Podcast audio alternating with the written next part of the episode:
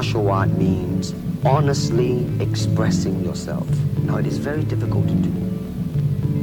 I mean, it, it is easy for me to put on a show and be cocky and be flooded with a cocky feeling and then feel like pretty cool and all that. Or I can f- make all kinds of phony things, you see what I mean? Blinded by it. Or I can show you some f- really fancy movement. But to express oneself honestly, not lying to oneself, express myself honestly, that, my friend, is very hard to do. And you have to train. You have to keep your reflexes so that when you want it, it's there. When you want to move, you're moving. And when you move, you are determined to move. Not taking one inch, not anything less than that. If I want to punch, I'm gonna do it, man, and I'm gonna do it, you see. So I mean, so that is the type of thing you have to train yourself into it, to become one with the